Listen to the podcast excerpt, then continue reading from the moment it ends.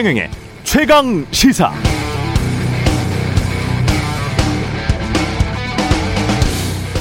부동산에 관한 우리의 욕망은 사실 두 가지입니다. 하나는 좋고 안락한 집에 사는 것. 또 다른 하나는 그런 집을 사서 큰 돈을 버는 것. 기성세대는 운 좋게 그 욕망을 이룬 사람들이 꽤 많고 무주택자나 미래 세대 대다수는 집값이 너무 올라서 막막하죠. 그럼 정치는 무엇을 해야 할까요? 좋고 안락한 집에 살도록 해야 할까요? 아니면 아파트로 돈 많이 벌게 해줘야 할까요? 둘 다 다 해주면 좋겠지만 헌법이 정하는 국가의 역할은 하나뿐입니다. 우리 헌법 35조 1항은 국가는 모든 국민이 쾌적한 주거 생활을 할 수 있도록 노력해야 한다 라고 되어 있습니다. 국가가 나서서 집으로 돈 벌게 해줘야 한다 이렇게 돼 있지는 않습니다. 그럼 대통령 선거 후보들의 정책 방향도 당연히 국민들의 주거 안정이어야겠죠. 유주택자들의 절세나 부자들의 아파트 재테크가 목적이 될 필요는 없겠습니다. 네, 안녕하십니까. 8월 13일 세상에 이익이 되는 방송 최경령의 최강시사 출발합니다. 저는 KBS 최경령 기자고요. 최경령의 최강시사 유튜브에 검색하시면 실시간 방송 보실 수 있습니다. 문자 참여는 짧은 문자 50원, 긴 문자 100원이 드는 샵9730 무료인 콩 어플 또는 유튜브에 의견 보내주시기 바랍니다. 오늘 1부에서는 대권 도전 시사한 정의당의 심상정 의원 만나보고요. 2부에서는 더불어민주당 이낙연 후보 캠프의 박광온 아, 총괄 본부장 만나겠습니다.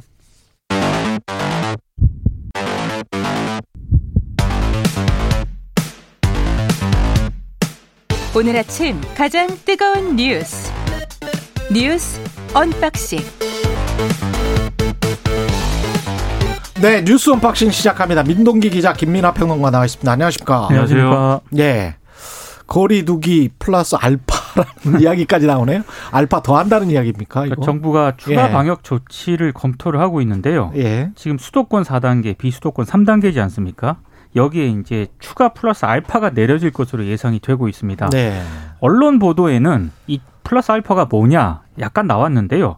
야간 활동 추가 제한이라든가 음. 재택근무 의무화 등이 거론이 되고는 있는데 예. 여기에 대해서 방역 당국은 검토 내용을 발표하면 혼란이 가중될 수 있기 때문에 구체적인 언급은 피한 그런 상황입니다. 그 확정되면 이야기하겠다. 그렇습니다. 예. 다만 그 with 코로나로 이 방역 체계를 전환해야 된다. 음. 일부 전문가들이 이렇게 주장을 하고 있지 않습니까? 그렇죠. 여기에 대해서는 이건 패러다임을 바꾼다는 얘기인데 예. 현재 이 정도 수위까지는 논의가 되고 있지 않다라고 일단 선을 그었고요. 예. 다만 이게 백신 접종률이 올라가기까지 확진자 규모를 적정 수준으로 관리하는 것이 가장 중요하다 이런 입장을 밝혔습니다. 사실 전문가들도 지금 당장 하자는 게 아니고 그렇습니다. 몇 개월 후에 백신 접종이 거의 다 되면 그러려면 그때 한번 생각해 보자. 뭐 지금부터. 논의가 들어가야 된다라는 그렇죠. 건데 예. 이 방역 당국은 아직 그 정도까지 논의는 할 필요 이루어지지 없다. 않고 있다. 음. 이렇게 얘기를 한 겁니다. 이 거리두기 강화와 관련돼서는 원래 이제 3단계 거리두기 단계가 있었잖아요. 1, 네. 2, 3단계로. 그래서 중간에 뭐 2.5단계가 음. 거의 이제 최고 단계였는데 그때 그 2.5단계보다 지금의 4단계가 사실 일부 완화된 측면이 있거든요. 음. 그렇기 때문에 델타 변이 바이러스가 확산력이 더 강하기 때문에 뭐 이전 수준까지 돌아가는 것까지도 고려를 해야 된다라고 얘기를 많이 하고 있는 상황인데 왜냐하면 지금의 거리두기 단계로는 델타 변이의 확산세를 막을 수가 없는 것이 이제 드러나고 있기 때문에 네. 문제는 뭐냐면 애초에 예, 기존의 이제 3단계에서 지금의 4단계 이 시스템으로 넘어온 게 2.5단계, 3단계 이, 이 이전의 시스템이 유지 불가능하다고 봤기 때문인 거잖아요. 그러니까 소- 이 자영업자 소상공인들의 부담이라든가 예. 우리 경제에 미칠 전반적인 영향 이런 것들이 감당하지 못할 이제 수준이다 장기적으로 이렇게 봤기 때문에 이제 이렇게 넘어온 건데 지금 거론되는 뭐 이 재택근무 의무화라든지 그다음에 야간 활동 추가 제한이라는 거는 결국 자영업자 소상공인들 그 야간에 이제 일할 수 있는 시간을 더 이더 제한한다는 거니까 그렇죠. 결론적으로는 뭐 음. 통행 금지를 시키지는 않을 거 아닙니까 사람을 예. 그런 걸 종합을 해보면은 과연 그걸 결정할 수 있는 이런 조건이 될 수 있는가가 의문이고요. 만약에 결정을 하려면 야, 좀- 유럽에서는 초기에는 통행 금지를 했었죠. 그렇죠. 예. 근데 우리는 그것도 안 한 거잖아요. 예. 할수 할 수 없다고 보는 거지 않습니까? 예. 그러니까 이거 이런 정도의 어떤 방역의 어떤 거리두기 강화를 하려면 그의 반대급부로 자영업자 소상공인들이 아, 살 수 있는 조건들을 또 마련해 줘야 되는데 그것도 여태 못 했잖아요. 그래서 음. 쉽게 결정할 수 있는 내용이 아닐 거다라는 점에서 상당히 우려가 되고요. 그리고 백신의 경우에는 이제 이 모더나 백신이 이제 들어오지 못하면 들어오지 않게 되면서 여러모로 이제 좀 부족한 부분이 있는데 그래서 아스트라제네카의 경우에 50대 미만도 맞을 수 있게 하자라는 논의를 진행을 하고 있는 것으로 언론에 보도가 됐고 예. 이르면 오늘 발표가 된다고 하는데 이것은 자녀 백신의 경우에 우리가 이거 자녀 백신 있는 찾아갖고 예약하는 거 있지 않습니까? 그 자녀 백신의 경우에만 가능하게 어, 해준다라고 지금 언론에 나고 있는데 구체적인 내용은 이제 발표가 돼봐야 알 수 있을 것 같습니다. 자영업 자들에 대한 어떤 지원금이랄지 보상금이랄지 이런 것들을 좀 더 획기적으로 논의를 해봐야 될 그렇죠. 그런 시점인 것도 같습니다. 왜냐하면 뭐 그냥 하영 없이 이렇게 그분들에게 희생을 강요할 수는 없을 것 같고 미국이나 일본의 사례를 봐도 정말 우리가 깜짝 놀랄 정도로 지원을 해주고 있거든요. 근데 우리가 국가 전체 부채를 생각을 할 때는 세 부분으로 나눠서 생각해야 되는데 정부 부문 부채는 전 세계적으로 우리가 정말 낮은 게 사실이에요. 그렇죠. 재정 적자가 적자 비율도 굉장히 GDP에 비해서 낮고 근데 가계 부채가 지금 문제거든요. 네. 가계라는 거는 지금 자영업자들이 포함이 돼 있단 말이죠. 음.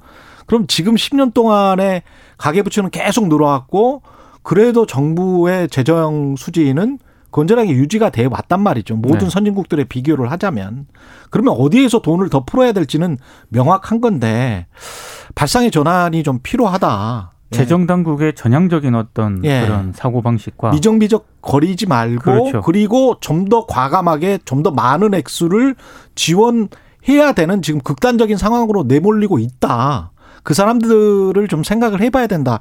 그렇게 생각을 합니다. 예. 그러니까 지금 이 상황을 어떤 방식으로든 잡지 못하면 예. 지금 병상 부족 문제가 계속 언론에 보도가 되고 있어요. 그래서 음. 방역 당국은 일단 지금은 이제 병상 부족 문제가 크게 이제 아 문제는 아니다라고 얘기는 하고 있지만 예. 지금 확산세가 줄어드는 게 아니라 계속 증가세이기 때문에 음. 그렇지 않아도 이 수도권의 경우에는 아직 뭐 견딜만 하다고는 하지만 비수도권의 경우에는 거의 이제 한 자리 병상 남아 있고 막 이런 상황들이 이어지고 있는데다 중환자 병실이 지금 민간 병원에 민간 병원의 중환자 병실도 이제 동원해야 되는 그런 상황에서 협의를 한다고 하는데 예. 이게 막 갑자기 막 이 중환자 병상이 막 이 갑자기 만들 수 있는 것도 또 아닌 부분도 있거든요. 음. 그래서 여러모로 여러모로 골치가 아픈 상황이 이제 돼버렸습니다. 예. 국민의힘 관련해서는 이게 뭐 무슨 말들이 많네요. 탄핵의 강은 뭐, 뭔가요, 이건? 이게 출발은 지난 11일 CBS 라디오 인터뷰에서요. 예. 윤석열 전 총장 캠프의 신지호 총괄 부실장이 인터뷰를 했는데 음. 당 대표가 잘못하면 탄핵도 탄핵도 되고 그런 거 아니냐 음. 이렇게 얘기를 했거든요. 어, 근데 이 발언에 대해서 이준석 대표가 좀 반발을 했습니다. 예. 어, 원래 이 발언을 방송에서 했을 때는 그렇게 별로 주목을 안 받았었는데 이준석 대표가 그 다음 날, 그러니까 어제 새벽에 이 발언을 이제 페이스북에 쓰면서 비판을 했거든요. 음. 이후에 이제 파문이 좀 커졌습니다. 예. 일단 뭐 김재원 최고위원 같은 경우에는 탄핵을 거론하는 분들은 속히 캠프를 떠나야 한다 이렇게 비판을 했고 어, 홍준표 의원도요. 일부 철없는 정치인들을 앞세워서 당 대표를 흔드는 것이 가관이다 이렇게 비판을 했습니다. 아, 신지호 부실장이 결국 어제 오전에 그 이준석 대표를 겨냥한 발언이 아니었다라고 일단 한 발 물러섰고요. 음. 그럼에도 파문이 진정이 되지 않으니까 어제 오후에 예. 공식 입장문을 냈습니다. 오해 소지가 있는 발언으로 이 어, 당 대표와 아, 이 당과 당 대표에게 부담을 드리게 된 점에 대해서 사과의 말씀을 드린다. 음. 이렇게 얘기를 했는데 여기에 대해서도 이준석 대표가 음. 누구에게도 사과 연락을 받은 적이 없다라고 처음에 수용을 안 했거든요. 그러다가 예. 윤전 총장이 이준석 대표에게 직접 전화를 겁니다. 예. 신 부실장을 많이 혼냈다 이해해달라 이렇게 얘기를 했고 예. 그때서야 이준석 대표가 이걸 일단 수용을 한 그런 상황입니다. 신 부실장을 많이 혼냈다. 무섭습니다. 막 예, 혼내고 막 누구를 예. 혼내고 뭐 표현도 네, 혼낼 혼이 날 만한 뭐 연배신지는 잘 모르겠는데 근데 처음에 예. 이준석 대표가 문책을 요구했거든요. 문책을 요구했다. 예, 문책 예. 얘기를 했는데 여기에 대해서 혼냈다 이렇게 대응을 한 겁니다. 왜 이러는 거예요? 그러니까 이게 근본적으로 예. 이 양측에 이제 불신이 있다고 생각이 되는데 이준석 대표가 굳이 이 탄핵이라는 두 글자가 나왔을 때 이것에 강하게 반응한 것은 음. 결국 본인이 이제 하고 싶은 얘기가 있기 때문인 거죠. 예. 이준석 대표로서는 최근에 이제 윤석열 전 총장에 대한 태도나 어, 밖에 있는 안철수 국민의당 대표에 대한 태도 이런 것들 때문에 지지층으로부터 지금 굉장히 많이 비판을 받고 있거든요. 그런 태도로 해서 대선에 이길 수 있겠느냐? 음. 근데 이준석 대표 입장에서는 본인이 다른 후보, 이 다른 대권 주자들에게 갑질을 하고 있는 게 아니라 오히려 그 대권 주자들과 그 대권 주자들의 캠프에 합류한 예를 들면 중진 의원 등등이 나를 흔드는 거다. 이제 이 얘기를 너무 하고 싶은 겁니다. 예. 그래서 탄핵이라는 두 글자를 딱 찍어서 이제 문제 제기를 하기 시작한 건데 음. 근데 윤석열 전 총장이 이렇게 뭐 전화까지 직접 했으면은 이제 진화가 되는 국면이어야 되는 또 그렇, 그렇게 될 것 같지 않아요. 왜냐하면 일단 페이스북이나 이런 데 있어서는 진화 시도한 거에 대해서 나름대로 이제 좀 이준석 대표가 호의적인 어떤 그런 답을 했는지 모르지만 또 언론이 전화를 했을 때는 언론에다 대고 하는 얘기는 윤석열 전 총장이 그렇게 얘기는 하기는 했지만 애초에 좀 논란의 대상이 시작이 된 경선 준비위의 토론에 참가라든지 음. 이런 것들에 대해서는 제대로 답을 안 하고 얼버무렸다. 이렇게 또 얘기를 해갖고 그게 언론에 나고 있거든요. 그러니까 이런 것들이 계속 갈등의 씨앗이 될 것 같은데 근본적으로는 윤석열 전 총장 측도 이준석 대표에 대한 불신이 있는 것 같고 예를 음. 들면은 이준석 대표가 유승민 이전 의원을 믿는 거 아니냐. 그렇죠. 예, 그래서 윤석열 에, 윤석열 전 총장이 대선 후보가 되는 걸 바라지 않는 거 아니냐. 이런 불신이 처음부터 있었던 것 같고 대선 이 대표 경선 때부터 예. 그리고 이준석 대표 입장에서도 이 윤석열 전 총장을 돕고 있는 인물들이 이 당 대표 경선할 때 이준석 대표를 지지하지 않았던 인물 그리고 반대했던 아, 인물들이거든요. 예. 이 조건이 있기 때문에 믿지 못하고 이런 상황이 지속이 되고 있는 겁니다. 그러니까 18일 토론회가 분수령이 될 것 같아요. 이 토론회도 윤 전 총장 측이 바라보는 입장은 음. 아, 기본적으로 이 토론회가 윤 전 총장 입장에서 불리한데 이걸 계속 강행을 하려는 게 결국에는 윤 전 총장을 겨냥한 그런 어떤 토론회 개최 아니냐 이렇게 의심을 하고 있거든요. 그러니까 다른 시각도 있더라고요. 한 14명 정도 되니까 네.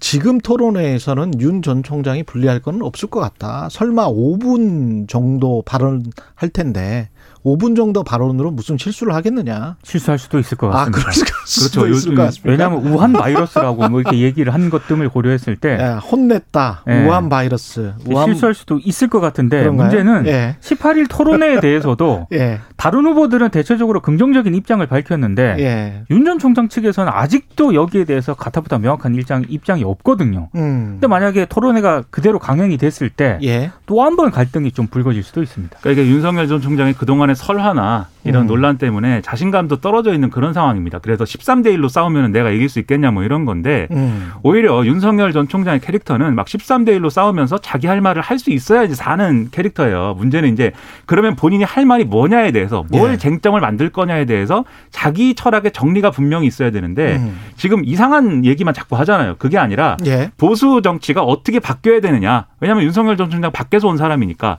그것을 쟁점화할 수 있는 그러한 이제 생각을 해야 되는데 그 예. 생각을 못 하고 있는 그런 한계가 있는 것 같습니다. 더불어민주당 한번 가볼까요? 더불어민주당은 어떤 상황입니까? 경선 승복론을 두고 지금 신경전을 벌이고 있습니다. 예. 어제 우원식 의원이 최강시사 인터뷰에서 이걸 가지고 하도 논란이 불거지니까 음. 각 캠프 선대위원장들이 모여서 공동으로 경선 결과 승복 선언을 하자 이렇게 제안을 하지 그 않았습니까? 했죠. 근데 예. 이낙연 전 대표가 바로 어제 오전에 이렇게 얘기를 했습니다. 아, 내 사전에 경선 불복은 없다 이렇게 얘기를 했고요.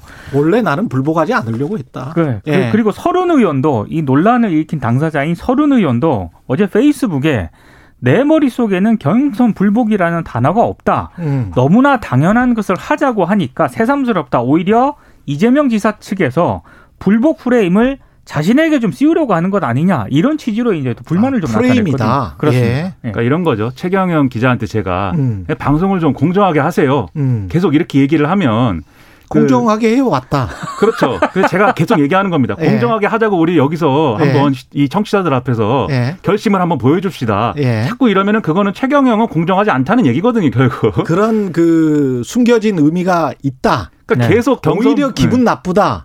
경선 승복을 해라라고 얘기를 이재명 지사 측에서 하고 있으니까 예. 이재명 지사 측에서 하고 싶은 얘기는 이낙연 전 대표 혹시 경선 불복하는 겁니까? 이 얘기 계속 하는 거잖아요, 사실상. 비유가 참 적절한데 기분은 상당히 나쁘네. 네, 그, 그런데 바로 여기서 이제 예. 이게 누구에게도 좋은 그림이 아닌 게 예. 이낙연 전 대표가 만약에 경선 끝나고 나서 뭐 패배를 했는데 예. 경선의 승복을 전, 전향적으로 해, 굉장히 전적으로 막 해서 아름다운 음. 그림을 만들었다. 예. 근데 경선 과정에서 이미 경선 불복할 것입니까가 이렇게 논란이 된 상황에서 그게 아름답게 보일까요? 이재명 지사한테 유리한 것일까요? 계속 이런 얘기 하는 게 저는 오히려 본선 경쟁력까지 고려하면 양측의 누구도 경선 불복 얘기를 갖고 이렇게 오랫동안 입씨름을 하면 오히려 손해라고 보기 때문에 음. 이렇게 할 일이 아니라고 봅니다. 어, 어느 정도 했나요? 한 2, 3일 했나요? 지금? 한 2, 네. 3일 하고 있고요. 아, 제가 네. 계속 최경영 고- 공정하게 하세요라고 얘기하면 이후에 방송하는 것도 다 최경영 기자가 공정하지 않은 것처럼 돼버리잖아요. 근데 선언을 만약에 이렇게 선언을 하자 이렇게 예. 얘기했을 때 최경영 기자 입장에서는 음. 나는 방송을 공정하게 하고 있는데 뭔 선언? 그러니까 동참을 하면은 그렇지. 그동안 마치 불공정하게 방송을 한 것처럼 인식이 될 수 있기 때문에 그렇, 그러네요. 굉장히 애매한 상황인 거죠. 어, 공정하게 해주세요. 네. 누가요? 제가요? 너무 민동 민동기 편향적인 것 같아요. 김민아 편향적으로 좀 해주십시오. 아, 김민아 편향적으로 해야 됩니까? 공정하게 해주십시오. 네. 균형을 맞춰주십시오. 네. 알겠습니다. 예. 뉴스 unboxing 민동기 기자 김민아 평론가였습니다. 고맙습니다. 고맙습니다. 예, KBS 1라디오 최경영의 최강 시사 듣고 계신 지금 시각은 7시 35분입니다.